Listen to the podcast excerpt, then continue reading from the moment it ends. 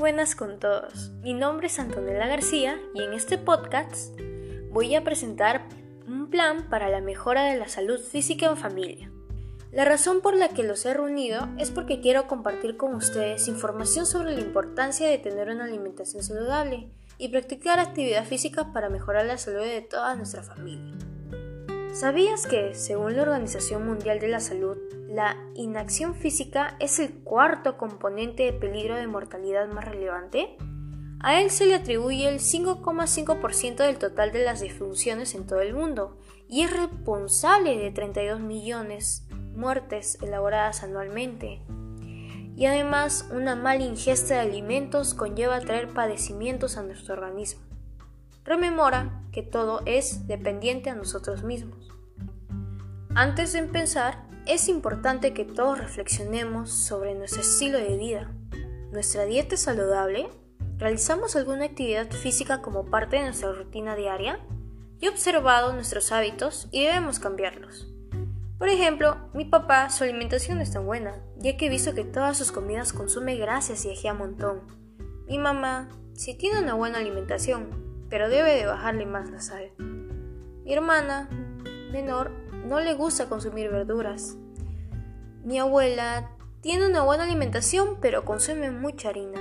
Y yo tengo una buena alimentación, pero de vez en cuando consumo grasa. A continuación, voy a compartir con ustedes los dos objetivos que planteé para este proyecto.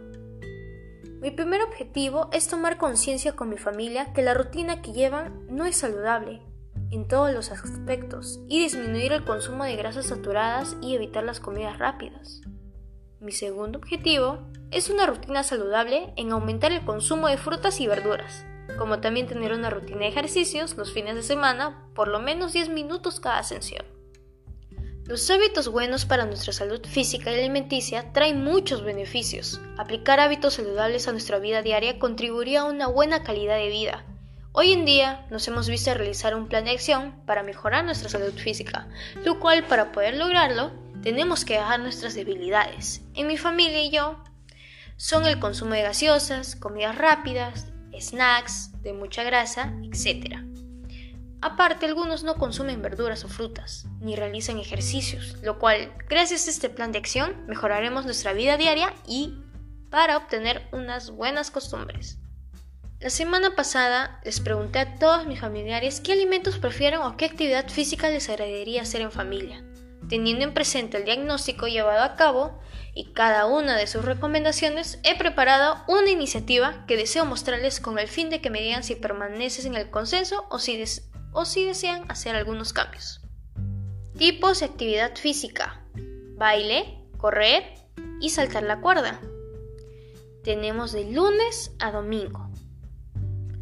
De lunes, el baile son 15 minutos, en correr 25, saltar la cuerda 10 y me sale 50. El martes es 20, baile, 35, correr y saltar la cuerda 5, me sale 60. Miércoles es baile 15, correr 20, saltar la cuerda 5, me sale 40. Jueves, baile 15, correr 30, saltar la cuerda 15, me sale 60. Viernes, baile 10, correr 15, saltar la cuerda 10, me sale 35. Sábado, baile 20, correr 30 y saltar la cuerda mm, no lo contaríamos por esa vez para tomar un descanso y me saldría 50.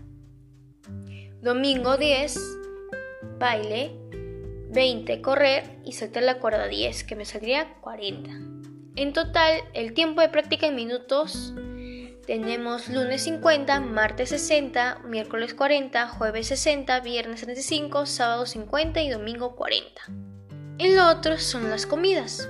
Tenemos el desayuno, almuerzo y cena.